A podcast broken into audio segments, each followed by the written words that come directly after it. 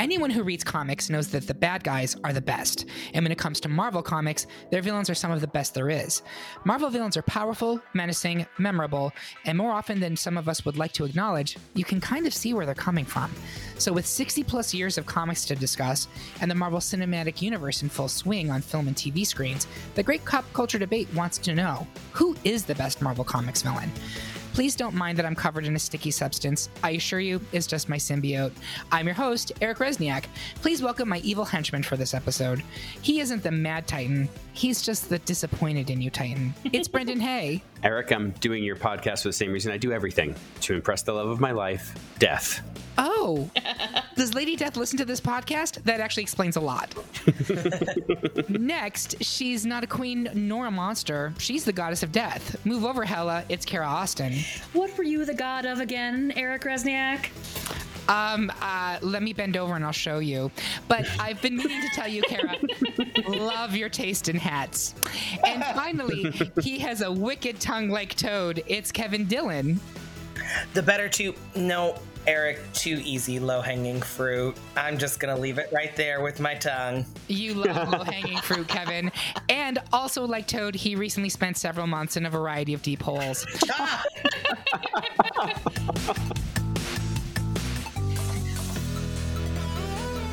So before we get to the debate, how does this work? We made a poll of just about every significant Marvel Comics villain we could think of. Roughly 25 people took the poll. We tallied their votes, ranked the picks by popularity, and added them to a bracket. Now we argue about it and insult each other, all for your amusement. Want to play along at home? You can. Head to greatpopculturedebate.com and go to polls and brackets. There you'll find the downloadable listener brackets for this and every episode of our little show. Do your picks match up with ours? Do you think we're being mind controlled by the Purple Man? Let us know by dropping a comment on this episode at our website or by yelling at us on Twitter, Instagram, and Facebook. And lastly, if you're curious about how we went for the top 32 down to the Sweet 16, become a Patreon supporter of our podcast. Our Patreons at the $5 level or higher get exclusive access to the warm up slash part ones for each episode, in which we work our way through all of round one. It's like a whole bonus episode for each topic and includes arguments you will not hear anywhere else. And it's only one of our great Patreon perks, so consider supporting us on Patreon today. And with all of that out of the way, let's leave our secret layers and kick off these debates. First up, it's another unanimous decision in favor of ultimate number one seed Doctor Doom, who crushed five seed Red Skull under his armored boot. And that, kids, is why you should stay in evil medical school. It pays long term dividends. Also, don't be afraid to kick a Nazi. Absolutely. we are pro punching Boot Nazis. stomp every Nazi. Amen. Always. That is the message to take away from this. Next, two seed Kingpin is currently set to win the election over three seed Mysterio. Kevin, why does crime keep paying for Kingpin? Kara, dazzle us with your argument for Mysterio. I'm going to have Kevin go first. Kingpin is Trump. Um, and that's the easiest argument I can Period. Best villain is- and scene. Yeah. and done. No, I mean the thing about Kingpin is he's a megalomaniac who is power hungry, super. He's a lot stronger than Trump, I'll say that. Um, but that's from the weight training, and he doesn't eat McDonald's for every meal. Um, No he has an hamburgers. actual class. He actually understands how to spend his money, sure. Exactly, exactly. I mean, here's the thing: Kingpin. It, it, so here's the thing about villains in in Marvel comics. A lot of the times, villains are more often than not relegated to one nemesis, right? Like you have your X villains, your Avengers villains, and there are a few who kind of overlap. Kingpin is a villain to everyone. And I think that's what makes him super interesting. He's Daredevil's, one of Daredevil's greatest villains. He's one of Spider Man's greatest villains. And honestly, he terrorizes New York City on a daily basis. So, any hero based in New York City, he's your villain. And, and I think what makes Kingpin truly terrifying is, is money like money and power and and honestly he is probably the could be considered if he didn't have that like a street level like one of those superior foes of Spider-Man but he has that and he has the smarts to kind of outwit people which ultimately again makes him very dangerous. You know again one of those things that I talked about he has transcended runs for both Daredevil and Spider-Man and and I think he has been an uh, uh, an incredible villain to both. Like again one of their one of their strongest. I believe Kingpin. I talked about this in our round one, but Doc Ock, I believe, was either a founding member or the founder of the Sinister Six. Kingpin has also been behind that group, and again, he's also been behind, you know, terrorizing Daredevil at New York City. But really, simply put, again, I'm going to go back to this.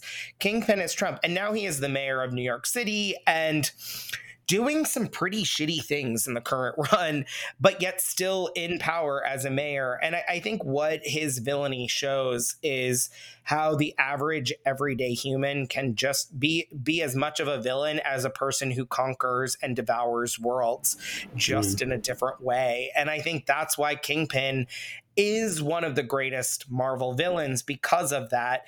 And one of the most interesting as well. Honestly, there is a dynamism that again, I hate to bring up Trump over and over again, that Trump wishes he had. Like mm-hmm. Kingpin mm-hmm. is entertaining. He's funny. Yes. He's charismatic.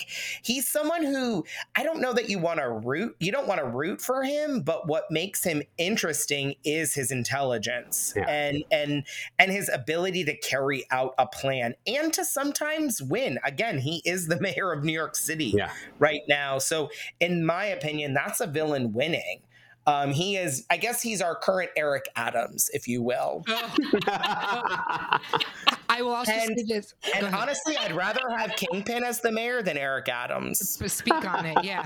A couple other differentiating factors from Trump: he can wear an ascot brilliantly. True. Yes, oh, so and it was mentioned briefly he he's way more intelligent. Hair. Way so more intelligent. Yes because he uses hands. that to his advantage. Yes, and, and very large hands. Um, I do want to pass it over to who's doing Mysterio. Is it Kara? Kara's doing Mysterio. Um, so imagine the most annoying drama geek, drama geek in high school. Give them ridiculous powers. That is the heart of Mysterio. Like I'm right here, Kara. that fishbowl off your head, Eric. We have work to do.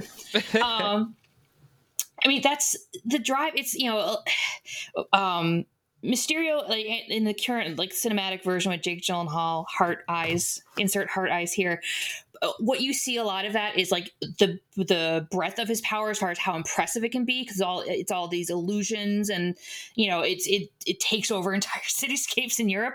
But what you don't see in that that you do see in the cinema or in the comic universe is that he doesn't like he's not always go big or go home. It's whatever I can do to fuck with somebody to get my way and and and break them as a human being, I'm gonna do. Cause I'm like, it's it's been the the overarching, you know, immersive um illusions, but he also like was senior abuse. Like he took over a nursing home. they had it coming, Kara. Yeah, bilked the people out of their money. Like, just, you know, villain's got a villain. He's That's got right. a villain. How can um, you afford all those special effects? Exactly. I mean, he's and we've talked about the Sinister Six. He's one of the founding members. Like Doc Ock went knocked on his door. Maybe it was Slim Pickens back then. Um, but got in there and uh, we, we in the in the the um, Patreon version we I alluded to a little bit. It's not it is by no means a good arc, but it, it is just like one of those arcs of Dare because Daredevil is one of my favorites that I read the Kevin Smith um, Guardian Devil series, and it just stood out to me as such a fucked up thing to do, and that's why Mysterio always when I think of like good terrifying. It's not good Marvel villains, terrifying Marvel villains. Is that he impersonates Karen Page's doctor to convince her that she has AIDS and that the baby that has fallen into um, Matt Murdock's care is the reason she has AIDS. And it's not like there's a reason like he's like oh you know like this baby like did something to you it's just like well that baby is the antichrist and that's why you have aids um and it's just like that is beyond fucked up i remember re- like rereading that like wait what? Let's try what? Why? Like how did this happen? Um and i think that's the the, the core of mysterio is that he's doing it to, to, to gain power to you know okay he's been not run out of hollywood but he wasn't successful. He wants to gain success. He wants to impress people. He needs an audience. He needs attention. Drama kid. Um, he will do it like you know he's going to do it in whatever way gets him all of those things especially attention. He would like people to notice that he's doing it to be seen as powerful to be seen as menacing um, and to like dismantle someone from the inside out in the process This is a very good argument. I have to say, when I first looked at this matchup, I thought it was a pretty open and shut case, but I think you've done a very good job advocating for Mysterio here. Uh, Brendan, I'm curious for your take. Where are you on this? Um, well, no, I think it actually was a wonderful take because, yeah, I, I, work in Hollywood. There's nothing scarier than the drama kid who just always wants attention. So that again, very, very compelling argument. That said, I, I'm Kingpin through and through. Uh, yeah, to me, he's one of the most compelling and tragic villains also in Marvel because he has amassed so much and kind of ruined everyone else's life around him in the process. Um, I always think it's funny. I think the Trump comparisons are all there, but the one he always reminds me of also in other media is Tony Soprano. It's oh, Kingpin's yeah. Marvel's answer to Tony really Soprano. comparison. So yeah, it's like he's super compelling. You don't really sympathize, or even definitely not root for him. Don't even barely sympathize, but you always are fascinated by how his mind works, how he does what he does, and one of the metrics we talked about in the Patreon episode about Bring Here, he has been super successful across his, all of his appearances of yep. pulling off what he sets out to do. And it's been very consistent. Mm-hmm. Yeah. I guess yeah. the other good comparison would be Succession. Yeah, absolutely. Oh my God, yeah. Yeah. Uh, and he's translated to other media as well. Because I mean, Vincent D'Onofrio and the Spider Verse, uh, I think it was Liev Schreiber uh, yeah. versions, also super terrifying and intense villains. So yeah, Kingpin. Yeah, and even when he does fail, he's like the tub thumping of Marvel villains. Like he gets knocked down, but he's getting up. like you yeah. can never count out the Kingpin. Yeah. So I think that is three for Kingpin, one for Mysterio. Kingpin advances to round three. Next up, one seed Loki currently has the majority of the votes over four seed Baron Zemo. I will speak on Loki. Brendan, storm Avengers Mansion and conquer for Zemo. I'm going to have Brendan go first. Absolutely. So again, for me, one of my kind of ways of viewing Zemo is, and I don't think he hasn't always been actually portrayed this way, but he's a little bit of the Lex Luthor of the Marvel universe of he's the villain who will recruit all the other villains to do what he wants them to do. I've always found that really fascinating about him. And so it's like he's charismatic enough to pull it off. And again, he also has pulled a lot of it off, whether it was Avengers Under Siege or Thunderbolts, or he's just he's got a long legacy of like really pulling off his always very evil schemes. He's not a guy who there's like, oh, has some sympathetic motives. Like, no, he is selfish as all. He is ultimately greedy and power hungry and is just going to do whatever it takes to get there and involve as many people to be his pawns as possible. Um, and I think both across comics and movies, he's done that pretty well. He also knows how to pull off purple and ermine better than almost anybody. And white fur. Yeah, seriously, it's a look, and yeah. he's, he's, really serving it up. Um, thank you for that. So, for Loki, while he was not the ultimate number one seed in our poll, I think he's probably the most popular character on the list overall. Ever since Hiddleston portrayed him in that first Thor movie, he's been like the swooniest of all the Marvel mm-hmm. villains. Mm-hmm. And he became a charming rogue, and he even got his own spin off show. So I think you can argue that does he necessarily qualify as a villain? I mean, up until I don't know, probably Thor 2, where he became more of kind of like comedic relief. Loki is canonically always a villain. He's a trickster. Um, he's charismatic, but he's not bad, right? He's literally just drawn that way. He, he that like this is what he's chaotic. He's chaotic. Yeah you, you can't stay mad at him or her or that that alligator, whichever Loki version you're talking about, because this is what Loki does. And Loki has been responsible for a great many important story arcs in Marvel. Loki mm-hmm. is the mm-hmm. reason we have the Avengers both in the films and in the comics. He's the original one.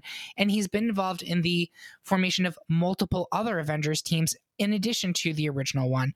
So you could make the argument that Loki is less a villain and more a again an agent of chaos but also a required component in the marvel universe to get things started he's like a catalyst mm-hmm.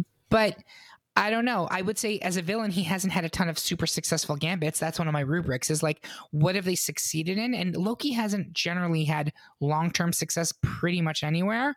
Even if he does win, he loses pretty quickly. What were you going to say? I'm going to say, like, but sometimes you, you think you know what his goal is, and maybe that's not the goal. It's just the chaos along the way.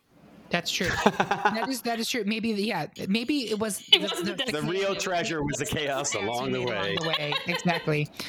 That's my basic gist for Loki. I will put it up to votes. Kara, where are you? I'm sticking with Loki. And Kevin. This is tough because uh, you I think in your conversation piece, Eric, you talked about the MCU version of Loki a good bit, and I think what has happened to Loki this is this is the both blessing and curse of the MCU, right?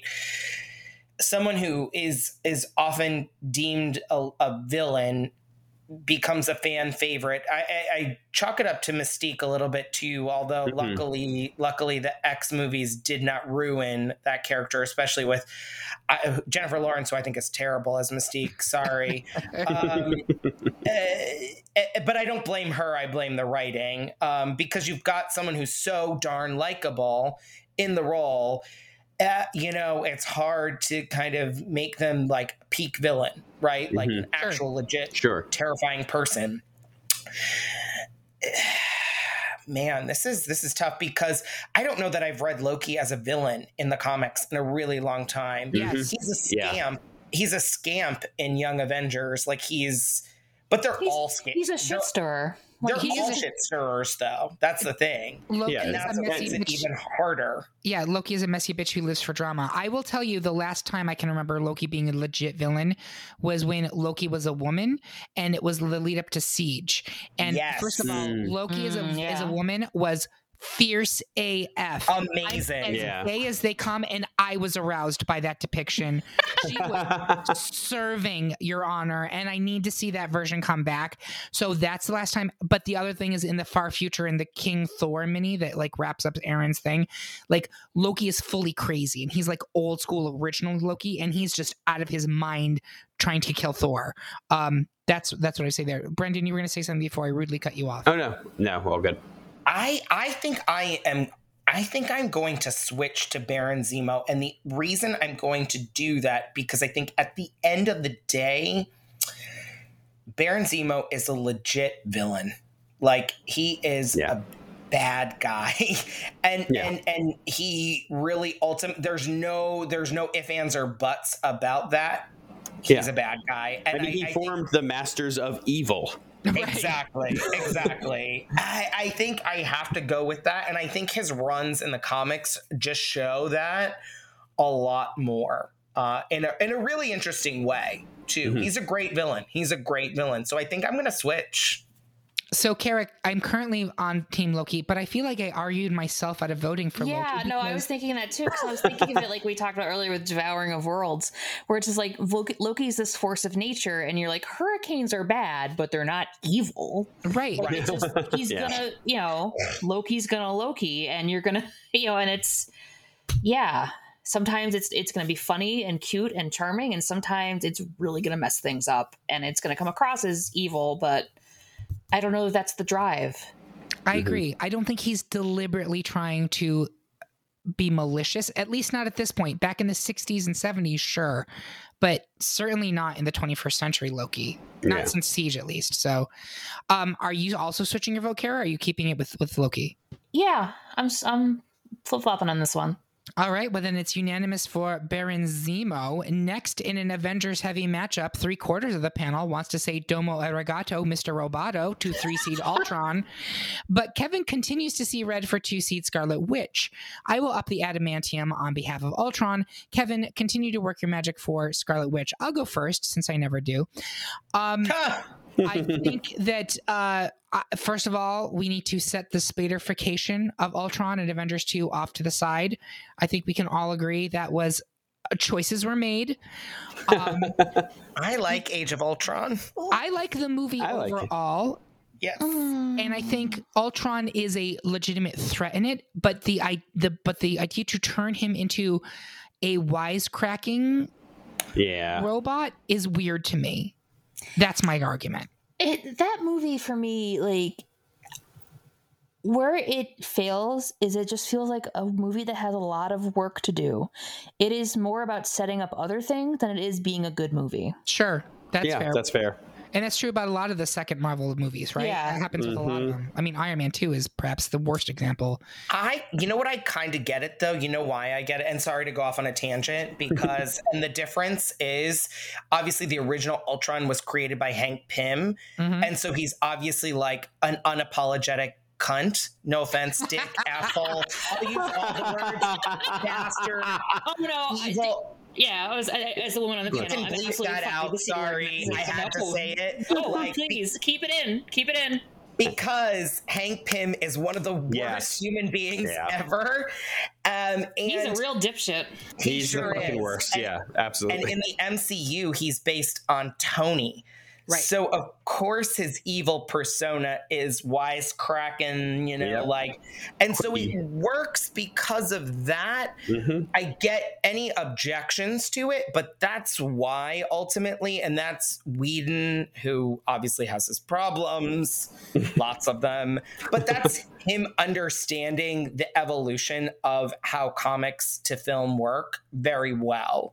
Um, and I'm supposed to be arguing for Scarlet Witch, That's but you were going first, Eric. We want to let you go first. That was actually a great argument for why it's okay to have him be a wise ass in in Yes. Ultron, and, and I actually appreciate it. But I'm going to talk to the about the comic Ultron because that's really what I'm basing my decision on. Um, so as Kevin alluded to, initially he was created as a decoy villain so that Hank Pym could use him to get back at the good graces of the Avengers. I believe after he hit his wife, correct? Mm-hmm. Uh-huh, Yep. That sounds about right. Yep. The worst. The Yeah. worst. Yep. So Ultron then quickly evolved into an absurdly strong, very angry adversary who has plagued the Avengers with notable arcs in the 70s, 80s, 90s, and 2000s.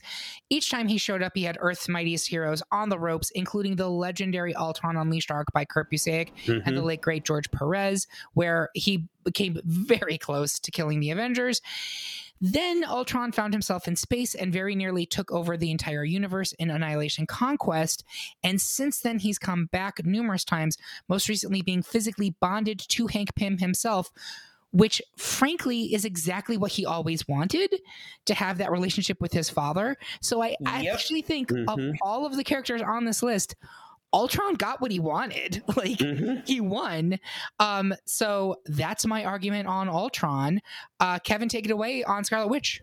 I, I mean, I'm not going to do much. I just I, I want to talk about Scarlet Witch because I think it's worth mentioning her as a villain. Um, and, and the reason I wanted to step up to have this conversation i- i- is to clear up the internet's misunderstanding of multiverse of madness. Um, and this is the danger of of putting th- this material in the hands of people who don't understand a character. Um, people like why did she just go off the rails? Like oh my god i don't understand it. And it's like they took everything away from her. Like and i get it. Like people don't understand why they went in that direction with the character but wanda in the comics is a I, I have actually had to explain this to many friends who are like, I didn't like how dark, like how dark it went with her, and I'm like, in in the comics, Wanda literally does destroys the mutants with Right. wor- words, Mhm. like three, no more mutants, like yeah, she's not a feel good character. No. It- no, it's literal and I- genocide. like, Exactly. And I've had to explain that to people time and time again. And so I, I really just wanted to say, like, Wanda is very similar to, I would say, we've talked about this in round one a little bit, the versions of Emma Frost and and and Mystique and whatnot. I mean, again, canonically, she used to be the daughter of Magneto. She's technically not the daughter of Magneto at the moment. That'll probably come back. Um, again, we talked about that in round one, but she's a complex female character in the Marvel comics who is honestly more often a villain a lot of the times and is causing destruction, murdering Avengers. She murdered Hawkeye and Vision and who else, Eric? Ant Man, she killed And Scott Ant-Man. Lang. She fully Yeah. killed him. Yeah, I mean, she's not a legitimate always hero. And I get why people found an affinity to her. She was, I think, the first complex, well written female MCU character. Um, because we didn't get a ton from Black Widow, not or not enough Yeah. and gays are gays are always rooting for chaos. So um, she's a cool character, but she's a villain. Now, granted, I'm going to throw my weight back to Ultron because I think Ultron is bananas. But I had to talk about Wanda. I I, will. I was Go just ahead, jumping in for just a Yeah, quick yeah. second with that, and we touch on it a little like in the in the first round. You know, I made the joke about like if you're a mom, you'll get it better. like, Oh, I think part of it, especially the cinematic version, and and with um with Doctor Strange, the Multiverse of Madness, is that I think it's the same thing where some like there's a, a large portion of this fan base that is male, cisgendered, straight, Yeah. and can't like you know not that moms would do that like if their kids you know because to wanda they're very real Mhm. think you know kids were taken away but it's like that's an exaggeration of that feeling one one, one would feel Mhm. and Yeah. i think it's kind of like in some other movies that have come out recently people are like well i don't get this it's not made for Mhm. me and it's like no step out of your experience for a moment and just try to you know like look at something else look at something you know another point of view and then try to like you know it's possible to relate to something that is you know female and feminine and the and, and feminine rage Mhm. um versus just uh hulk hit things or you know blast Right. everything out of existence What what if a woman's so gonna in- mess with you she's gonna fucking destroy you absolutely. That She'll pop your power. whole head. sometimes we have to use our special voice what I find so interesting is a lot of the reaction to Multiverse of Madness was this is not who she is. She would never do this. And like, uh, that's not who this character is. And it, what's funny to me is I distinctly remember as a comic reader back when Avengers Disassembled came out in early 2000s, where Wanda snaps because she's reminded that she had children. She'd literally been mm-hmm. mind wiped. Mm-hmm. And when she was reminded because the wasp made some dumb offhand comment and like literally it reminds her in that moment, oh my God, I had kids, she snaps and just starts murdering her teammates. Like people back then were making the exact same argument. That's not who she is. That's not something she would do. That's not her character. And I'm like, no, canonically, that is very much her character. I think people confuse her being a powerful character with being a strong character. I think she's a very complicated character and a really nuanced character, but she is highly susceptible to outside influences, which makes her actually even more interesting to me because she has this tremendous power and yet she has really very little control over it. A couple of bad days and Wanda Maximoff can wipe a country off the planet. You know what I mean? Mhm. So this idea that it's quote not her or the other thing I heard was like, well, it completely undid all of the progress that we made in WandaVision. I was like, I don't know what WandaVision you watched, but the end of that show deliberately shows her like being disassociated from her body, focused in the Darkhold. She's clearly being manipulated by the Darkhold, even there in that last scene. I don't get how you're not understanding uh, how you connect those dots. So Correct. that's my soapbox on Wanda. Um, I, I believe, uh, Kara, are you voting for? Are you voting for Wanda or are you voting for Ultron here? i'm put up against ultron i'm voting for ultron And Brendan. Yeah. Exact same thing Kara just said that yeah uh, I think you've made every every good argument for why Scarlet Witch is and should indeed be considered a villain but it, Ultron is Ultron Yep. Ultron is Ultron. And Kevin, you're also Ultron. I'm back to Ultron, baby. Back to Ultron. All right. In a Many Foes of Spider Man showdown, it currently looks like one seed Dr. Octopus is set to advance over five seed Venom. I don't believe anyone is voting for Venom here, correct, Brendan? no Kara. dr octopus Uh, Kevin? Doc Ock, baby. Okay, so I will just say this on Venom, um, and this is one of those things where in the 80s, Venom was terrifying when he was first introduced. Like those early 300s issues of Amazing with Michelinie and Incredible. McFarlane, they made him a very real threat to Peter. And had Marvel not decided to turn him into an anti hero, I think he'd be going much deeper into this bracket. Um, Carnage got bounced in round one, and my thought then was like, Carnage was existed to take the villain role from Venom. And I think ultimately it weakened Venom for sure. I just don't find him an interesting character anymore. Like he doesn't make sense to me as a character. Agreed. agreed he's successful because he has movies, but like as a as a, a character, I, I can't tell you what Venom is for or against, honestly, um, at this point. no, no offense to you. He's for straight men who who have no. I don't know. Like he's for straight men who think that it's cool to like Venom. Like I don't know. Like that's, He's- that's yeah. what it It's is. for the 13-year-old boy who's- cops. yes he's It's- the 13 year old really boy getting a inside Punisher everybody logo on your car. if you were a little more like art school version of the guy who would be a cop, then it my was like I'll just get the venom uh, like across my back windshield instead. It, that was like the kind of like creepy kid who was really good at art in my school had the Venom T-shirts. That is Yes. a very specific um, example, but and very accurate. Yeah. Ugh. So that being said, goodbye Venom. Uh, in our next matchup, the Sisterhood of Evil Mutants are doing it for themselves, as three quarters of the panel is currently is currently planning to move forward with two seed Mystique, but Kevin wants to remain under the control of three seed Dark Phoenix. Kara, why does Mystique get under your skin so much? Kevin, bring the fire for Dark Phoenix. I'm gonna have Kevin go first because we haven't discussed Dark Phoenix yet.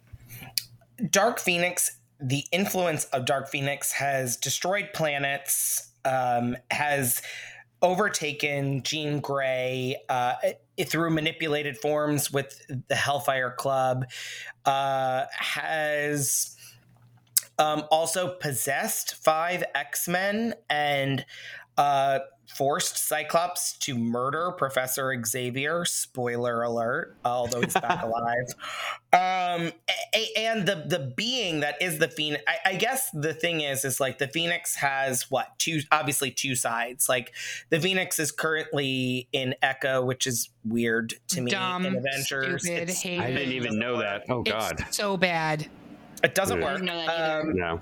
doesn't work. Um, but I, I think when you think of, in my opinion, when you think of the Phoenix, it it it, rem, it is that kind of version of Galactus. But in all honesty, like the Dark Phoenix is scarier than Galactus because it's it, it's essentially more chaotic than Galactus, um, and causing terror across multiple worlds, multiple galaxies, multiple universes, honestly, and, and is just a presence that is pure evil.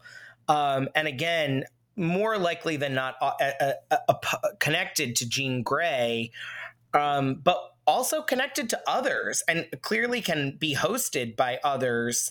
Again, with the five mutants who the Dark Phoenix hosted were Cyclops, Magik, Emma Frost, Namor, and Magneto. Colossus. Colossus. Okay. Um, and and and again was uh, was the uh, overarching um story, and that was Avengers versus X Men, right? Yeah. Mhm. Yep. Yeah, which was Yeah. terrible, but still still terrifying because again, they can bring about the destruction of worlds and planets. And and for me, that trump like that trumps the mystique of it all, although I do think Mystique is still a great villain. And I, I can be swayed here, but I think destroying the planet is is is is pretty pretty goddamn scary. So here's where I will interject before I let Kara talk about Mystique. When I was looking at Dark, Dark Phoenix, I was specifically considering red and gold Jean Grey version. Ah, okay. That's why I was curious. Yeah. Yeah, not looking Oh. at Phoenix overall as an entity personally. Okay, And, and that's, that's fair. that- your mileage may vary, and someone else will be like, no, I'm looking at Phoenix as an inclusive entity because I do think, I mean, it, the the actual like intricacies over what did Jean do, what did the Phoenix do, are still a little bit muddy. Mm, Um, but the Phoenix as an entity surely did anything involving the Phoenix, right? Like the Phoenix, th- there's one Phoenix. There's not more than one Phoenix. Yeah. Right. So I just, for me in my decision making, I'll just make this very clear. I was looking at the character that appears after Jean Grey, quote unquote, dies in the space shuttle, is Mhm. submerged in the Hudson Got it. Bay, Yeah. Till becomes an 137. And then gets quote unquote killed. Yes, that's Yeah. just the way I look at it. Um, okay, Yeah, Kara, that see, being said, I Oh, couldn't look at it that way That's just fine. because it expands the history, but that was me. Sure, and uh, that's it's unclear, so that's entirely relevant. Uh, Kara, what's your argument for Mystique? Um, Mystique is another character who uh, we talked about in, in in round one. Who there's there's no holds barred. She has a mission that she's going to do, and I would say her way to get in and get it what she wants is so subversive and so. Again, I think sometimes like you know in villains are bad in ways that they destroy things physically and she can destroy things physically let me don't let me um, say that she's not physically destructive but that she uses her ability shapeshift to manipulate people and to do it without them knowing. It's you know some there's a saying like you know one of the creepiest thing is like a stranger wearing a mask that looks like your friend, you know that where something's just a little bit off, but there's nothing off when she shapeshifts. There's nothing to to clue you, you know, or very little to clue you in that it's not the person you thought it was. And you know, it can be someone you're passing on the street, but it can also be like the person you're in a relationship with or someone you trust. And to break that kind, you know, to to to break into that and to take advantage of that to, you know, to get to your end goal. And then also like, um, I'm going to reuse the phrase, do that and also like while you're in there like while i'm in this person i'm really gonna fuck around a bit like you know and and and, and leave a mess for the person who act for the actual person that she's you know t- taken over the identity of like the ultimate identity theft um mm-hmm. and just leaving cha- chaos in her wake um so, so she has that that streak of cruelty to her um that you just so yeah you don't know who to tr- if she's involved you don't know who to trust. You don't know um how long this is going on or like you know what, who you're talking to and i feel like that kind of like and and for her there's no qualms about this. She's never like oh was that oh you know like with emma frost there was kind of a moral code. There's no moral code. Nope. You know she like she it's it's it's fun for her. Um to to to have this level of cruelty in that and like she's so just such a bitch to her kids, which I love. Mm-hmm. Like, yeah, she kills. What she go goes back or goes forward in time to kill one. No, back Graydon, in time. She's, she's killed. I was gonna say at least two. I think at this yeah. point. Yeah. yeah. No, she she just doesn't. Opposite of Scarlet Witch. Terrible. Yes. Yeah. yeah. Well, it goes back to it. She will get what she want, and yeah. she's gonna have some fun and just like really leave a pale a trail of pain behind her. Because she's someone who has experienced so much pain that yeah. part of her dealing with that is I'm going to exact that on other people who I blame mm-hmm. for this. Agreed. Yeah. Uh, Bren, where are you on this one? Uh, I um, with Mystique, one, I think it's funny. It's like so far, Mystique hasn't technically destroyed the world, but I do give her credit for the whole horrible future for mutants in mm. way back in Days of Future Past. So I'm like, there. she's gotten pretty close, and I feel like every every X Men story, could, I feel like there's always that possibility if she's there. It's like this could end with Mystique like being the one who pulls the final backstabbing, underhanded move that like just kills everyone. Like she has that kind of possibility. Um, also for because I viewed Dark Phoenix the same way as you, partially because I hated that Avengers versus versus X Men book, but also, um, yeah, I viewed it that way. Really, just like the version that we got in Uncanny way back when, and to me. She is absolutely a villain, but we're also still kind of seeing more of a hero at, on their worst day like every yeah. possible terrible thing. So it's like she did, she was absolutely a villain for every one of her actions, but she was also still Jean, at least in my head a little bit. So Mystique. And Mystique too also had the thing like if you're reading an issue with her in it and you're like, oh, okay, I see where this is going. This is kind of wrapped up, and then you get to that, you turn the page, it's the last yeah. panel. It's like, oh no, fuck, that person was Mystique. Exactly. Like, we're oh, ah, just so getting good. started. Yeah, I mean, the, every time the Phoenix is involved, chaos is, ensues. But I'll give it to y'all. It's fine. Thank you. I don't agree per se about your interpretation of the Dark Phoenix being only the like 1970s interpretation of Dark Phoenix, but that's that's the way y'all read it. We need to have an asterisk. We need to have, for some of we these. Do. Yeah, yeah. we probably should have specified because yeah. I don't think that that is just.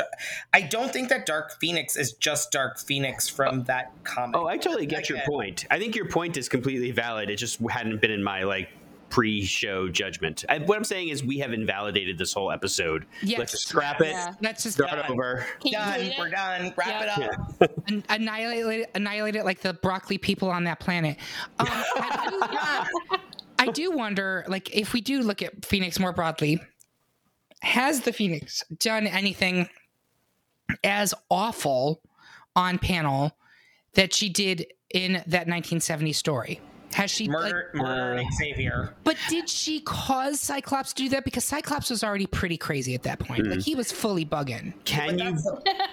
I have a potential. The point of Phoenix. Phoenix inhabits your brain and causes you to like push you over the edge. I have a question. Can we blame the Phoenix Force for making Hollywood twice try to adapt it and just crash and burn the franchise? Yes, I think we can. And from okay. that perspective, I actually almost give it to Phoenix. Exactly. Um, no, I'm, I'm, tempted now. um, hmm. M- Uh, Mystique it is. I will, I will also say this about Mystique, and actually, if it is going to advance, I'll save my argument to the next round. So, uh, Mystique, it is. Next up, it looks like another unanimous victory for one seed Magneto. This time over four seed Galactus. He can devour worlds, but not our hearts. Hmm. And finally, in round two, the majority of the panel is currently picking two seed Thanos over three seed Norman Osborn. Kara, tell us why we're just mad about Thanos. Kevin, launch a secret invasion in support of Norman. I'll have Kara go first. Thanos. What I think is most dangerous about Thanos and what makes him such a compelling villain for me is not only the like and a lot of these villains are, are have this drive to like you know I'm gonna get to I have a goal I have this thing I'm gonna do and it's all I can think about. And Thanos is the one who I feel like it never occurs to him that he is wrong. Like it's Mhm. it, that is banished. It's like he and he's making these judgments for you know in some cases the entire cosmos. And it's it's never it's not like it, he doesn't see it as his opinion. It's just this is fact and if you are against him you just don't understand. And he doesn't care that you don't understand because he's doing this for your own good. And that kind of like placate or like that idea of being above everything else and that you know that this kind of like faux guardian um energy to him where you know he, he believes he's doing he's being um what's the word i'm looking for I mean, Uh, he thinks he's actually Noble. being like a father figure. yeah like a father figure uh, he's being i can't I've, i'm s- I, I can't even blame covid brain. Parochial? Is that what you're oh, thinking? benevolent Ah, Mhm. benevolent Yeah. he's like you know i'm going to take care of this for you you it's going to be so much better and you're like no actually please don't and it's like you don't you know i'm just doing it and then that in turn when people you know when when there are heroes and stuff powerful enough to threaten that then that's why he comes absolutely unhinged like the rain of fire like anything you know he's going to do anything to destroy those people because he's driven like we, we talked about Emma Frost having a moral code, and I was like, I don't know if he has a moral code, but he, he believes he's doing it for the right reason, Mhm. even though there's absolutely no one else who feels that way. I think he- he has a moral. You moral know who code. doesn't have a moral code? Norman Osborn. That is a fair point. That is true. uh, Kara, And- you gonna, did you have anything else to say, Kara? no, before I we would say that's like overall, yeah, and, and he's powerful enough to do it, which I, I'm not to kind of defend off or Norman Osborn right now. Like Thanos would just curb stomp Norman Osborn one against the other. Yeah. Sure. Uh, so you were going to say, Kevin?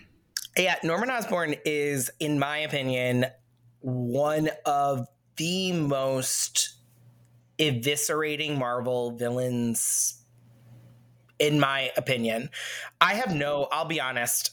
I knew who, I remember this. I'm, I'm going to say that. I remember when the Avengers movie ended and it cut to Thanos. I knew it was Thanos who was like glimpsed at in the movie. And I was like, oh, okay. I don't care. I knew who he was, and I knew a lot of people who didn't. I just have no affinity for him as a villain. I've never read an interest. For me, I've never even. I've read all the different stories. I've just never found him interesting or compelling personally, and I. And maybe I'm not reading it right or whatnot. I just don't care about him, and I don't think he's interesting to me. What I will say about Norman Osborn is talk about oof, peak terrible villain. Like he is the person who caused Peter Parker to fling his web and kill Gwen Stacy. He is the person who started the Dark Avengers, whether you like them or not, or like that Bendis run. But he essentially convinced the world that the Avengers were villains and that he and his folks were good, while underhandedly running a villain league of things.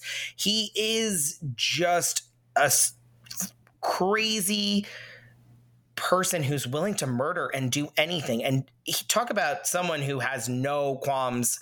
You talk about thanos being someone who like thinks he's like doing right by things and ultimately doing bad to potentially do good. Norman osborn doesn't care about doing good. He just wants to be in power have power and and really murder and kill and maim whoever he can in the waste of it and and to have that ultimate power um and and is also a genius um while doing it it he is for me one of the most frightening marvel villains of all time. And in all honesty, like I think he's genuinely a dangerous person. And when I alluded to in part one, I think I said Mysterio is probably one of the wild er, wildest. Uh, Green Goblin, I think, is Spider Man's arch nemesis. Sure. Whatever form mm-hmm. he takes, whether it's mm-hmm. Norman, Harry, whoever, and and, and I, I think what makes him scary is he then again transcends to other teams, the Avengers, etc., and it just wants power and to take over.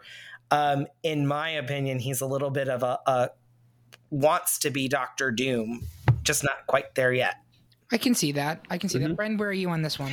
Uh, I th- agree with a lot of Kevin's points on Norman. This is similar to me of the Scarlet Witch Ultron thing. Of I actually do. I think he is he is the peak, with the exception of maybe Doc Ock, I would say, but he is otherwise like pretty much like the arch nemesis of Spidey. And I didn't love the execution and everything, but I liked the idea in the 2000s when Bendis started branching him out to really be an Avengers foe. I thought that was a really that was a smart idea that made sense.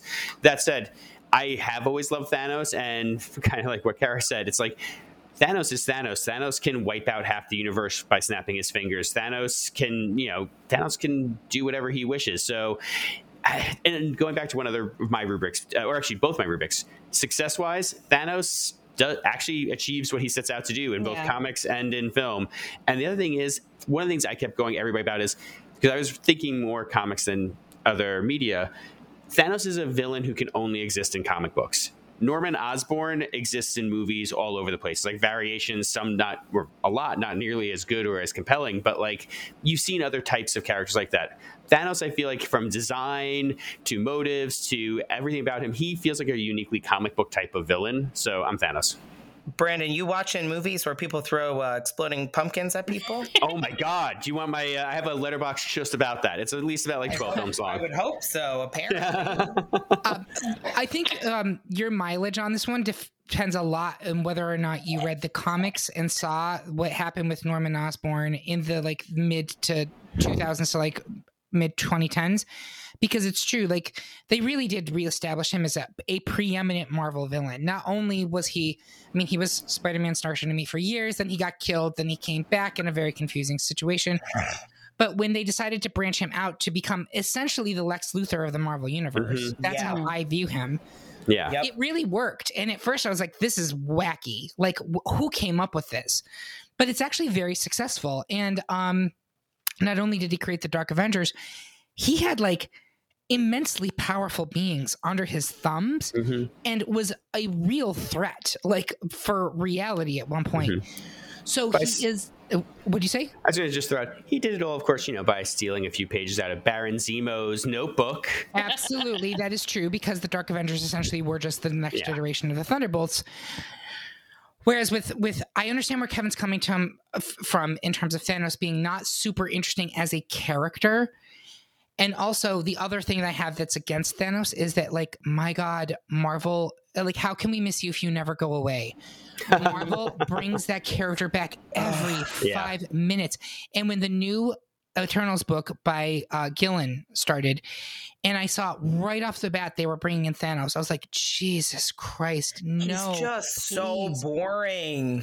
But well, and then he's so this is I'm kind of, I don't know if that'll change my vote, but I was thinking about this um, during the argument that I think it depends also like what you look for in Marvel. And one thing that I think Marvel does really well and differentiates from like DC is that a lot of the heroes are human born, human made. Yeah. And mm-hmm. that's where they get their start and then rise up. Like, you know, they've done a much better job of humanizing folks. Sure. Um, so yeah. you can relate to them. And so Norman Osborn with you know with his genesis and, and having those very human flaws versus Thanos, who's so like otherworldly and just like on a different plane of existence that I can totally see I can you know I can see it's hard to pick one or it's hard to compare them. It is. I will, know? it is. Sorry, yeah, I just want to join. I will say, for me, Thanos is one of the most successful otherworldly characters. And again, I'm coming from a place of finding him interesting. So this, your everyone's mileage may vary. Yeah, but he is to me. They have Marvel has a lot of characters who, to me, fall in the kind of Magneto kind of or Killmonger realm of the this guy kind of has a valid point, but is going about it horribly wrong. And then they have a lot of like you were saying, like otherworldly, kind of crazy, more conceptual, cosmic kind of threats. To me, Thanos marries those two. Whether it is his crazy lust for like I'm doing this for my passion for death, which is just such a great, weird visual drive, or the cinematic I'm doing this because I think I'm honestly making the right choice for the universe. I feel like it is like, oh, there's some kind of like interesting, you believe in yourself, but you're wrong, kind of like what you said originally, Kara, of like the, marrying that, a human motivation with a cosmic image and power. Yeah, and I mean, uh, lest we forget, Thanos was right. Like honestly, like he's not incorrect when he's like, "We uh, overpopulation is a real problem. Yeah. Spay and neuter your pets." Can I ask a Can I ask a question to the to the group? And and Brendan, I know you have an affinity for Thanos, mm-hmm. and, and I don't, I don't, I I appreciate that, and I don't, but like most people, even comic fans, before Thanos entered the MCU, didn't really talk about Thanos like they like he wasn't at least in my comic circles like even though he did a lot did and was part of a lot of big stories you know like they talked about what happened in those stories not necessarily thanos himself. Uh, in the in my opinion i was going to say from i can speak from my comic book Infinity circles. Gauntlet. yeah infinity gauntlet was i was going to say the big one because i feel like maybe it was just a generational thing i worked at a comic shop a few years after that came out. So infinity gauntlet was always raised. I think there absolutely has been a diminishing returns on thanos because like eric said he's been overused. But to me, Infinity Gauntlet still always kind of got referenced as like, oh yeah, uh, unequivocal classic. That's the great Thanos story. Yeah. I will, I will also say though true. that he is actually very good in the current Eternals run. Even though I was mm-hmm. bemoaning him being in there, he's really good. And Kara mentioned earlier, like she is not sure if if he has a moral code. Thanos has a moral code the way that Hannibal Lecter has a moral code. Mm-hmm. He does not believe that he is like you. We are not his peers he's yeah. on a completely different plane of existence and he looks at us the way that like we look at cattle right? Mm-hmm. yeah. And so his his a moral code that fits in with that level of reality but it's not like we're not at his level. So i actually do think he's a very interesting character. I think he has been overused. I do think well he's just so overpowered to like in that you're talking about to have him there right off the bat yeah. it sets up the like the, the, the stature of the confrontation instead of building up you're just starting at the top right Agreed. and then where do we go from here I will let it go. I just personally think Thanos is boring, but that's me. and that's fine. And, yeah. and I, I, think that's a, a, completely valid point. We are going to move him along to round three, and that is it for round two. We're going to take a quick break to conquer the dark dimension. We'll be right back after these messages.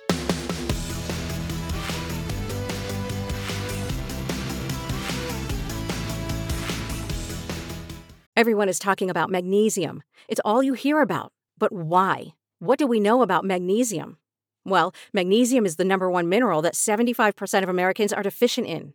If you are a woman over 35, magnesium will help you rediscover balance, energy, and vitality. Magnesium supports more than 300 enzymatic reactions in your body, including those involved in hormonal balance.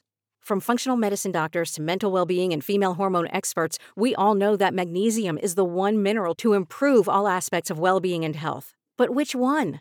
Magnesium Breakthrough from Bioptimizers, the trusted choice recommended by leading experts with seven best absorbed forms of magnesium to ensure your body receives the support it needs for overall well being.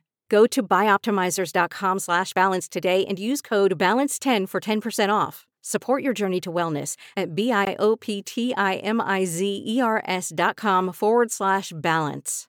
Magnesium Breakthrough from Bioptimizers, your foundation to optimal health and vitality. And we're back for round three of our best Marvel villain debate. During the break, one of our panelists was secretly replaced by the immensely powerful cosmic avatar of her birth. Let's see if anyone notices. But before that, I want to ask my panel how can people find you on social media? Brendan? Uh, I am on Twitter at at b underscore hey. Um, and can I do my quick plug here? You sure can. Excellent. Uh, next year on uh, in 2023, uh, the series I'm currently uh, EPing, Gremlins: Secrets of the Mogwai, will be on HBO Max. Uh, please look for it. It's super fun if you love comic books and crazy comic book esque storylines and action and horror and heart. we got all that stuff So it's fun. Gremlin Secrets of the Mogwai. And right now, if you want a totally different type of comic book uh, cartoon, uh, I ran a show called Harvey Street. Uh, sorry, Harvey Street Kids, also known as Harvey Girls Forever. Depends on where you live and where what your Netflix says. But Harvey Girls Forever here in America. Um, based on the old Harvey Comics characters. It still remains the comedy I've worked on that I'm probably proudest of. Uh, super sweet, super funny. Uh, it's like 30 Rock for kids. Go and enjoy. Awesome. Thank you. Uh, Kara, how about you? You can find me on Twitter at CMYKara. Um, and then the only thing I'm plugging is that I am starting a little free library. So if you're in Rochester, Ooh. New York, or if you just want to follow along as I paint this thing get off the ground uh, on Facebook and on Instagram, it's at Neighborhood Trolley LFL, all one word. Um, follow along and get book recommendations and just otherwise interact on this very nerdy venture. I love that. Are you going to put comic books in there? Oh, absolutely. Yay. Absolutely. Perfect. Uh, because reading is what? Fundamental. Fundamental. Thank you. Kevin, how about you? Uh, you can find me on only, I mean, uh, Twitter at et Kevin's Mind. Um, I tweet. If you follow me, you might get some likes of pictures that do appear on OnlyFans. So enjoy. Enjoy indeed. And you can find me at Eric Resniak on Twitter and Instagram, or just message the at Great Pop Culture Debate account on Insta or at culture underscore debate on Twitter. We also have, God help us, added TikTok. So follow at Great Pop Culture Debate on there for our hot takes on music, TV, and film. Uh, now, let's move on to round three before the Beyonder teleports us all to Battle Worlds. I'd like to take a step back and look at our Elite Eight just to see how it ended up. We have Doctor Doom versus Kingpin, Baron Zemo versus Ultron, Doctor Octopus versus Mystique, Magneto versus Thanos. I think it's a pretty solid Elite Eight, I gotta say. Yeah. Yeah. Yeah. Uh, I'm not mad about that at all. I can No. go through and figure out like which uh, villains have the most, or which like franchises have the most representation. Uh, It's pretty well sp- it's spread pretty out. Well, yeah. Yeah. There's Spider Man, Yeah. there's FF, Avengers, X Men. Yeah. It's good. It's it's Yeah. the big dogs. Yeah. Um. All right. Let's go to the all male, I'm noticing though. uh, Mystique. Mystique. Oh, I thought I was, I was looking at the wrong thing. Never mind. Never mind. I mean, she could be a male depending on what day she's. Yes. You know, she- That's we don't- true. Right. Uh, producer, take that out. Never mind. no, you're fine. Uh, let's go. Doctor Doom versus Kingpin. We're going to go around the horn. I'm going to start with Brandon. Um, okay, uh, I think I'm going to probably lose this, but I'm going Kingpin. I love Doom is great also, but uh, this is partially one of those. I, I Doom. It's funny. My biggest knock on Doom is I actually always I'm always would rather see like a what we do in the shadows take on his life than him as a villain. Oh my I find him inherently compelling, but I want to know more of just like his daily life. Like I'm fascinated by the details about him more than ever his evil plots. Whereas, as I said earlier, to me, Kingpin is Marvel Universe's Tony Soprano. That would be hilarious. The Can that be your next project? I Seriously. from your mouth to Marvel's ears. At Kevin Feige. yeah, exactly. Uh, Kara, where are you? Yeah. Um, I'm with Brendan on this one. Like in talking about Kingpin, and again, like in just the previous conversation we had about like um villains that have a, a human st- of more like uh, humans. They both have human start, but like he's maintained that. Like he's still he's just a person. hmm You know, he's a big person with big hands and what and connections, but it's like it's a Tony Soprano thing. It's someone who could exist in real life, and maybe that's extra terrifying. And we've kind of experienced the dumb version of that, like the bizarro version of that. You know, and we know how those scary though. You know that continues to be. It's pretty terrifying. Seriously. Yeah. I, it, there's some, and with Kingpin too. Like I think Kingpin, Kingpin is scariest when he's not physical mm-hmm. because he can bust things up. But the fact, like, there's some, he's just that unnerving. I'm going to go Star Wars again, like that Darth Vader. Like when he's real quiet, and you're like, oh fuck, am I gonna get choked out? But that that moment, that that that that time between what happens, hmm I think your heart stops. Um, and he's again all the other great qualities, villain, you know, villain wise. He's ruthless. He's conniving. He's driven. Um, yeah, I'm gonna go with Kingpin. Though if we get if it'll get us the what we do in the shadows version of Doctor Doom, I will switch my vote. I think that's a, a perfect concept. It is. Uh, Doctor Kevin. Doctor Doom. Yeah, I'm with Doom as well. I think you guys make really I good get it. arguments for Kingpin. Um, I don't. Uh, we always have something that happens here on Great Pop Culture Debate with the pepperoni argument, where it has to advance because it's pepperoni, which is our best. pick. Yep. and I think Yeah. Doctor Doom is our pepperoni this time. But Doctor Doom has earned being Yeah. pepperoni. He's, Um, I mean, he is Doom. I get it. he is yeah, it's in the name. Yeah. like he typically when you're talking these grand universe like marvel universe spanning crossovers who is always the one who is in the mix at the end Mhm. it's doctor doom because he's brilliant and he's cunning and that fool richards will not get out of his way and let him let just rule as he knows he is he deserves And I feel Um, like he was the first one to make it to the trademark office to register as a supervillain name. Like, just, Oh yeah. Agreed. Absolutely. A business fish. That's what I want to say about that. Um, so it's currently tied. I know that Doctor Doom is our ultimate number one seed, so he would move on to the next round. But you guys made excellent arguments for Kingpin. Next up, it's Baron Zemo versus Ultron. I'm going to start. Kevin, where are you on here? I'm going Ultron for this um, because for me, Ultron is genuinely almost unbeatable in many ways and terrifying. Like Age of the the Ultron version of comic the Ultron in comics is obviously very different from the Ultron in movies and for me the Ultron in comics is ultimately like Sentinels. It's mm-hmm. terrifying. They're unbeatable. The persona is unbeatable and sometimes essentially takes over the whole world slash universe and and causes the ultimate destruction of heroes. And you got a bit of that if you're an MCU fan in the What If for season one. You got Yes. to see uh, Mhm. like what Mhm. happened if Ultron won, and it was pretty fucking apo- apocalyptic. That is the actual Age of Apocalypse storyline from the comics that they put out on the screen. Uh, Yep. Kara, where are you on this one? Um, sticking with Ultron, and then just adding to that what we discussed as far as in the end in the comics, he got what he wanted, so hmm Yep. he's got a he's got a W in his column. Big time. exactly. And Brendan, Yeah, I mean, I know I've been the Baron Zemo stan, and I am the Baron Zemo stan, but I'm Ultron on this. Uh, again, he he's got the wins. He's he's genuinely unsettling. agreed. I'm also going to go for Ultron, so we're making it uh, unanimous. Next up, Doctor Octopus versus Mystique. I'm going to start in the middle with Kara. Where are you on this one? Oh, this one's hard. And after I called you out when I didn't realize Mystique made it, I feel like I have to vote. No, I'm just kidding. I have to move her forward. This one's tough because uh, Mystique is more conniving. I think. Again, it's that whole like identity theft, like you don't know who you're dealing with, versus Doctor Octopus, who's not at all like you know he's not tr- trying to make you think he's anything other than what he is. Um, but what he is, and and and and his drive is is terrifying in its own right. But oh, this is hard. It's hard when it's the two you've been stumping for Yep. all along the path. Yep, You can't make me choose between my two babies. I can. I can. Oh. Because I too am a. Throw them out with the bathwater. yeah. drown or just drown the sun in the East River. You know. Ugh. Yeah, right. Um, you know what? I I am going to stick with Mystique. okay. only because I think what she can do is far more unsettling. And again, it's like with the kingpin thing, that whole like that quiet where you don't know what's going to happen. And I think that villains who operate in the shadows are very terrifying. Like to to be in, you know, the to, to be on the street when Doc Ock is fighting Spider-Man would be like traumatic. Yeah. Um, but Mystique, when she gets you, it's a personal trauma. Like Yeah. it's targeted, Sure. Yeah. That's and great that's really unsettling. That's Yeah. a great point. Uh, Kevin, where are you on this one? I'm gonna go Doc Ock.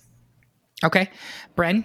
Uh, I'm going Mystique. Uh, I basically try. I, I love. I actually am totally in favor of both. I think they both deserve to be here. But I would want to read. I'm more excited to read a Mystique story because you have no clue where it's going, and I think that's one of the thrilling, terrifying aspects of her. Mhm. It's a good point. Um, here's one of the things that I, I if again, your, your mileage will vary if you don't read the comics because one of the things we've been talking about with Mystique is the terror of identity theft.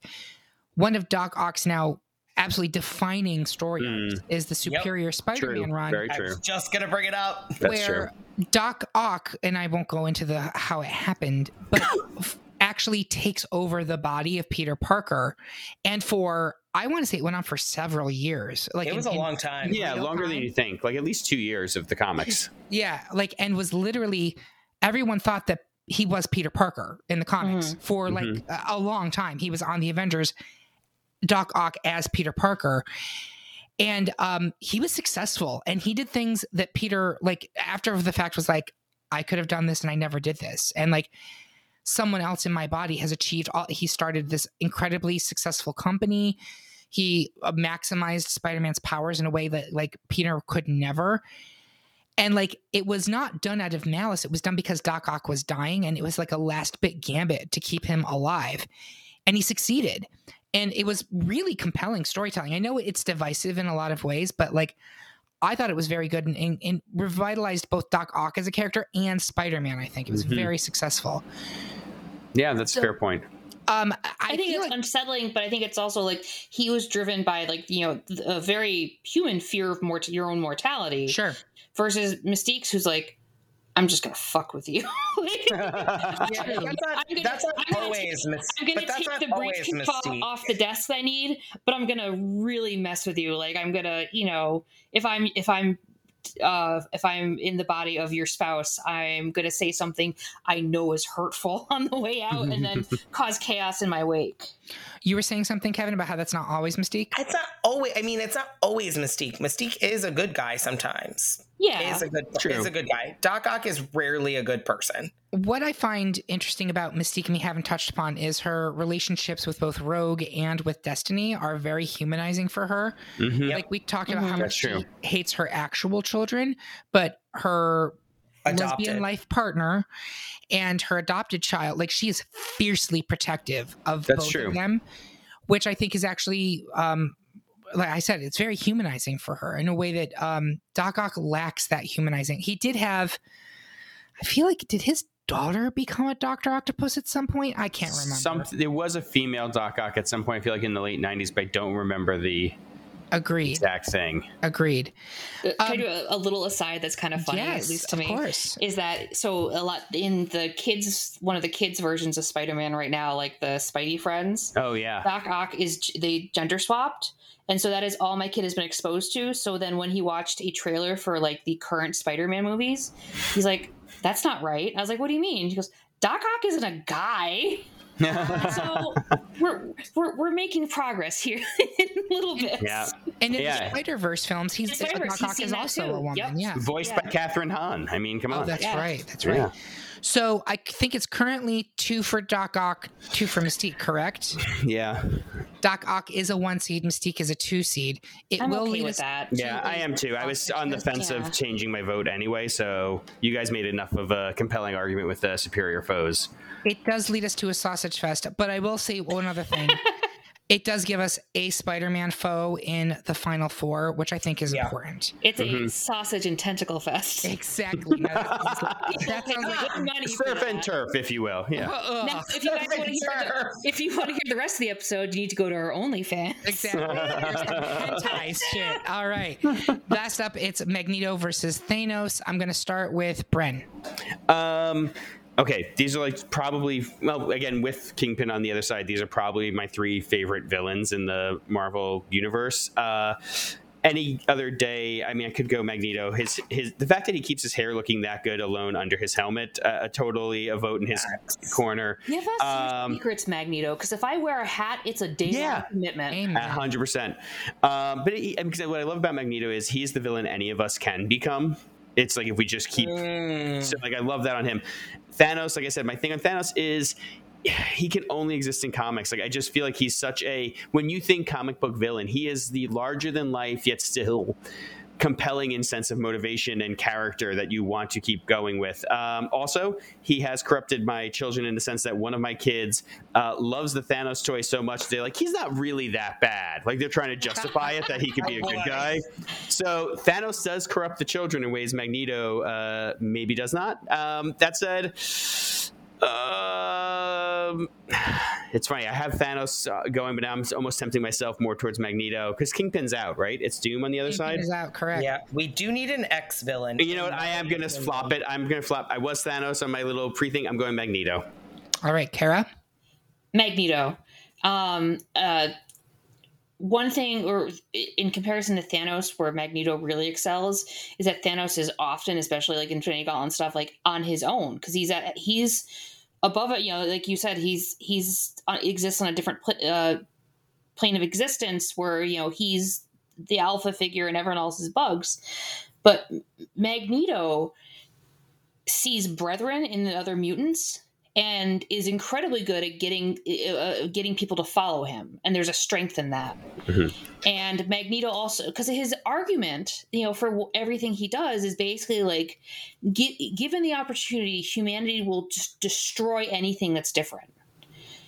And, And- he's where's the lie? exactly. Yeah, no, he, he ain't wrong. he's not wrong. And what makes him a, a villain you know he's instead of some other Y- yes that's true and instead of like a hero who will fight to stop that he's going to use the same like has the same willing to go to the same lengths the that that the enemies are like or his enemies are like then you know the nazis he's like well, we'll just get rid of them all like that's so we'll get them first Yeah. Mhm. and that's Yeah. where his like you know and so it's a, driven by an idea to protect kind of like emma frost but it's not just the the goal to protect it's protect and eliminate the threat in the future And I think that's given his personal background of being Absolutely. a Holocaust Mhm. survivor Yep. has Yep. forged him in a way that like Emma got bullied in private school. It's not the same Yeah. thing. no no Right. i'm not trying to put the like one is like Oh no, no, no, I agree. Yeah, like- no, not at all. I agree. I'm just like, but that's like if that's why I think he is utterly ruthless. Is he sees what happens when you let these people get the upper hand, yep Mhm. and he's like, we do not give them the chance. So no Yeah. if we don't you fuck around with that like get just- ready, you don't need to, or if you stay ready, you don't need to get ready. and if, you see, and if you see every person who's not a mutant as a ticking time bomb to, Right. to Nazism, you know, or Mhm. just Yeah. to, to, to destroying, you know, the- who who you are, then you're gonna, you know, try to to douse that flame as quickly as you can. For sure. Kevin, I have a feeling you're voting for Thanos here. Oh, you're so funny. I love I love your I love your sense of humor. I'm gonna obviously vote for Magneto. Um, and, and I am going to cite uh, Cullen Bunn's Magneto. Uh, I think it was 12 issue book that Hmm, he did. Cool. Oh, it's ec- it's excellent. Oh, very cool. um, and I, I, I think at the core, Magneto is more interesting personally. But Mm-hmm. what I think that I think what you all have brought up about Thanos makes me want to reread the books about him because I want to a give him another chance as a as a villain. But I think they're both very similar villains Mhm. um, in that they both have idealistic I- concepts of what they want to do for. Well, for Magneto, I guess it's mutant kind, and for Thanos, it's for hu- for world for For uh, life. Like, Yeah. for yeah. life, for Yeah. life. And I was like, "What's the word?" Um, uh, but I think at the end, in the core of it, is Magneto is just more interesting in the way it gets represented. Even and again, even in Cullen Bunn's book, where Magneto is meant to be the lead, he's still a villain. He's still Mhm. a bad guy. He's still killing people. He's still Mhm. doing things that are awful and terrible.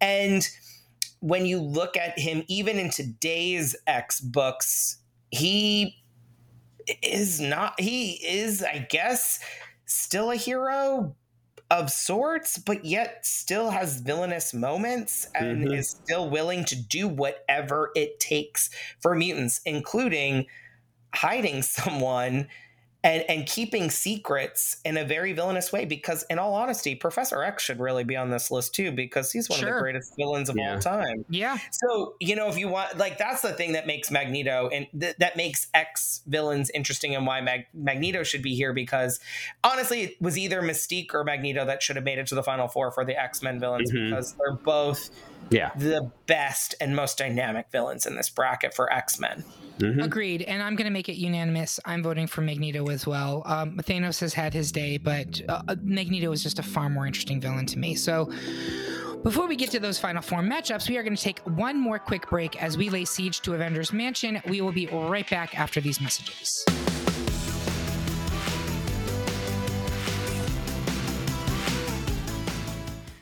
Step into the world of power, loyalty, and luck. I'm gonna make him an offer he can't refuse. With family, cannolis, and spins mean everything. now, you wanna get mixed up in the family business. Introducing The Godfather at ChumbaCasino.com. Test your luck in the shadowy world of the Godfather slot. Someday, I will call upon you to do a service for me. Play the Godfather, now at ChumbaCasino.com. Welcome to the family. No purchase necessary. VGW Group. Void where prohibited by law. 18 plus. Terms and conditions apply.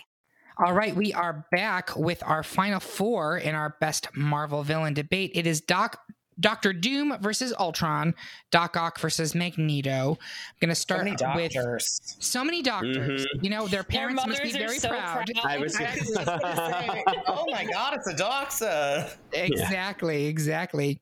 Um, all right, I'm going to start with uh, Brendan, Doctor Doom versus Ultron. Who do you pick? Uh, Ultron as unsettling uh, original bitchy Terminator uh, over over again. Doom, I, I love. I like Doom more as supporting character, or I mean, he always makes the evil choice, but like I, I most enjoy Doom not as a villain, oddly enough. So Ultron. Interesting. That's I have to chew on that. Uh, Kara, what about you? I'm going Doctor Doom. Um, because I think when you think Marvel villain, he comes to my, like he's in the top three, depending on like where you entered the Marvel universe via movies or comics. But everybody knows Doctor Doom. Sure, sure. Great point. Uh, Kevin?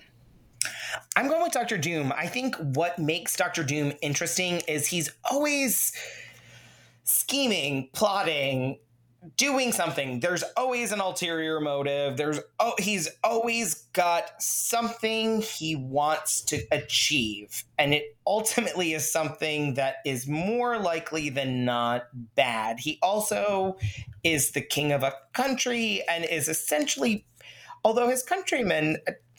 I guess tend to like him. I've read the most recent run. I read the Zdarsky uh, Human Torch and Thing run, which I thought was super interesting. But his role in that and his role with the Fantastic Four eh, eh, and the entire Marvel universe is honestly just peak villain. He is a master manipulator. I'm going Doom. I find him. I'm. I'm also going Doom. I understand where you're coming from, Kevin. Be, or excuse me, Brendan, because Ultron is just this force of annihilation, right? Yeah. And he's just unyielding, um, which is cool and and terrifying. But I think as a character, I find Doom more interesting Sure. because ultimately, like here is a guy who has made an entire career out of pulling yanking the weave of his college colleague who he blames for having a pizza face. But like, Yeah. he's taken this motivation to like become like the leading technologist of our age, also like in the running for Sorcerer Supreme, Yeah. the king of an entire kingdom that he's held for decades. Yeah. He has like uh, doom bots, like an an array of like every time like there's a story you don't like. Well, that wasn't actually Doombot. Doom. It was a doom bot. That is actually my biggest vote against him is the Doombot thing because it has been used so much as their like just eraser. Uh, that said, everything you're saying is totally true about Doom, and I will also I do want to call it my favorite. Maybe my favorite Doom story, the Mark Waid during the Mark Waid run, where Doom turns to magic instead to get like just incredibly cruel revenge Yeah. on the Fantastic Four. Absolutely fantastic, and that does go to like, no, he is genuinely a villain and evil. So no, no, I- I'll stand by my vote, but no, no ill will towards a man who has only ill will. I like that like idea of like, wait, what's your guys' beef again? Yeah, he interrupted me and my thing blew up in my face. Like, you couldn't many figure years out a way ago around was that? Yeah. Like in You real time. invested a lot of time and energy into this. Let it go. All right, that means Doctor Doom advances to the final two, and another Doctor, Octopus, is up against Magneto. In an actual fight, this would be over pretty quick, but I want to start with Kevin. It's true. Who's first? Who, who, who succeeds? Do you go with me? Yeah, Um, sorry. Oh, oh, this is tough because I have neither of these two. Um,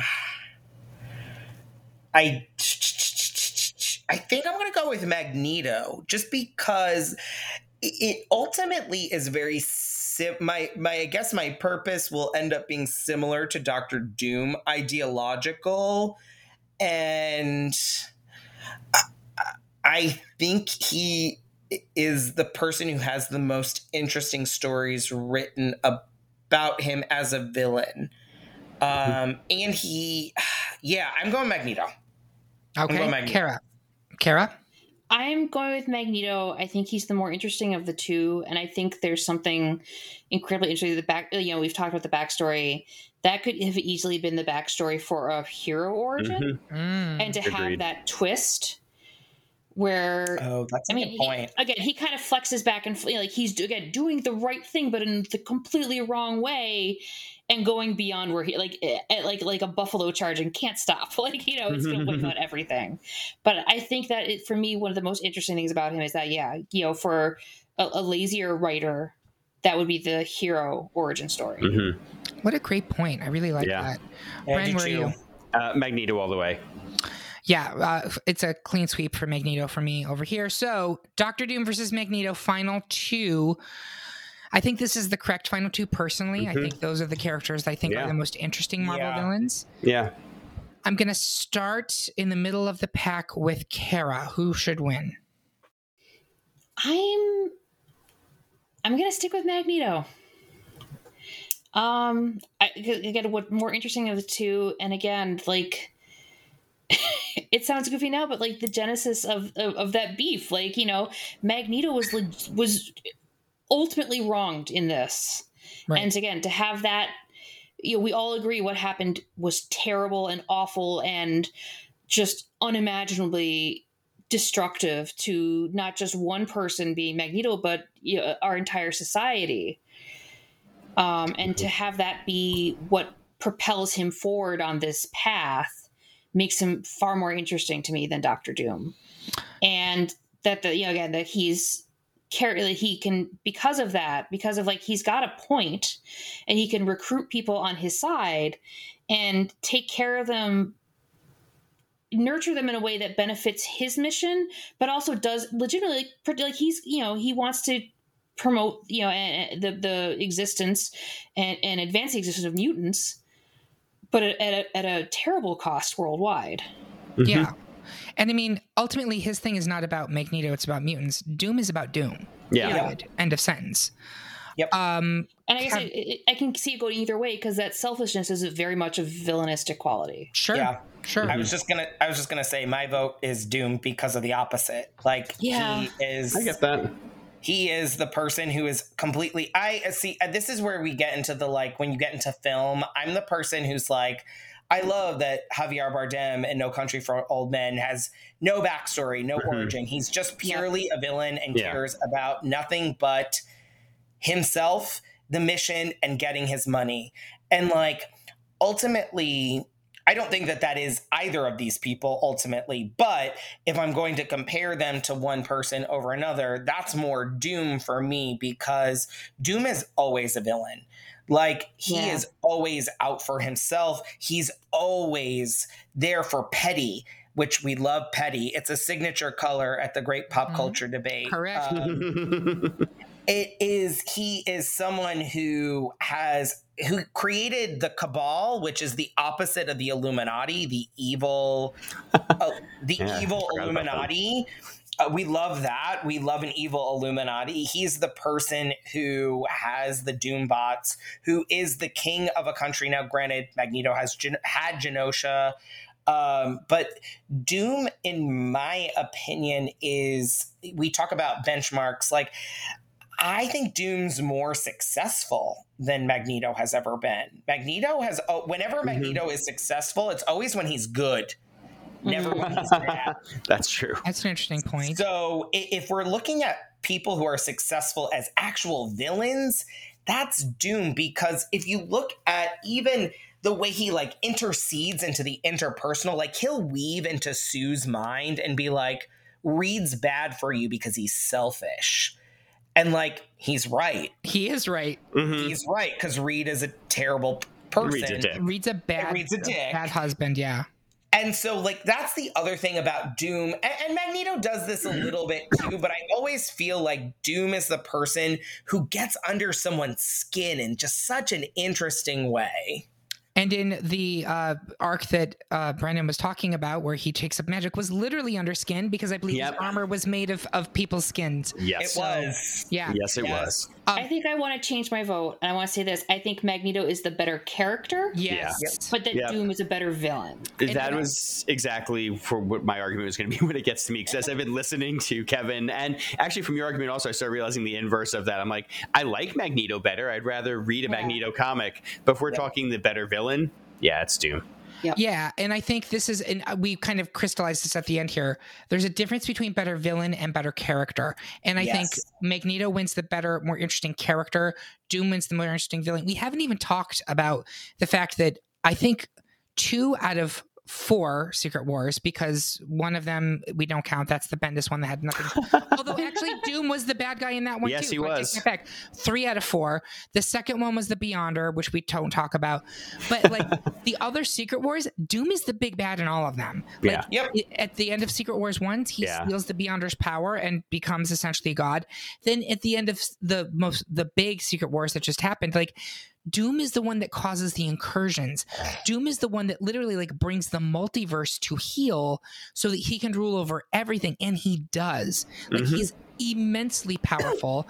Which, to Kara's point, like he was just a guy. He was just a kid who was born to a gypsy family, and he learned a little bit of magic and had a traumatic relationship with his mom. But like he did all of that on his own, and then he's Mhm. like destroying the multiverse. I mean, lifetime achievement award. That know? doesn't get him in the alumni newsletter. exactly at the evil medical college of the Marvel universe. so I think that is it, folks. We have a unanimous decision. Our pick, our pick for the best Marvel villain is Doctor Doom. Do you agree? Do you think that we're bigger fools than that moron Reed Richards? Tell us how you really feel by leaving a comment on this episode at greatpopculturedebate.com or find us on Instagram, Twitter, Facebook, or YouTube. While you're there, make sure you subscribe and follow the podcast so you can hear about what new debates are coming soon, vote in open polls, and even decide which topics we tackle next. I want to say thank you to my panel. Let's all team up and finally rid ourselves of that webbed man as Spider Man. and thank you for listening. If you loved what you heard, please consider supporting us on Patreon, where you can get even more exclusive content and you get all episodes a whole day early. We hope that you have a good one, and remember, everyone is entitled to their wrong opinion.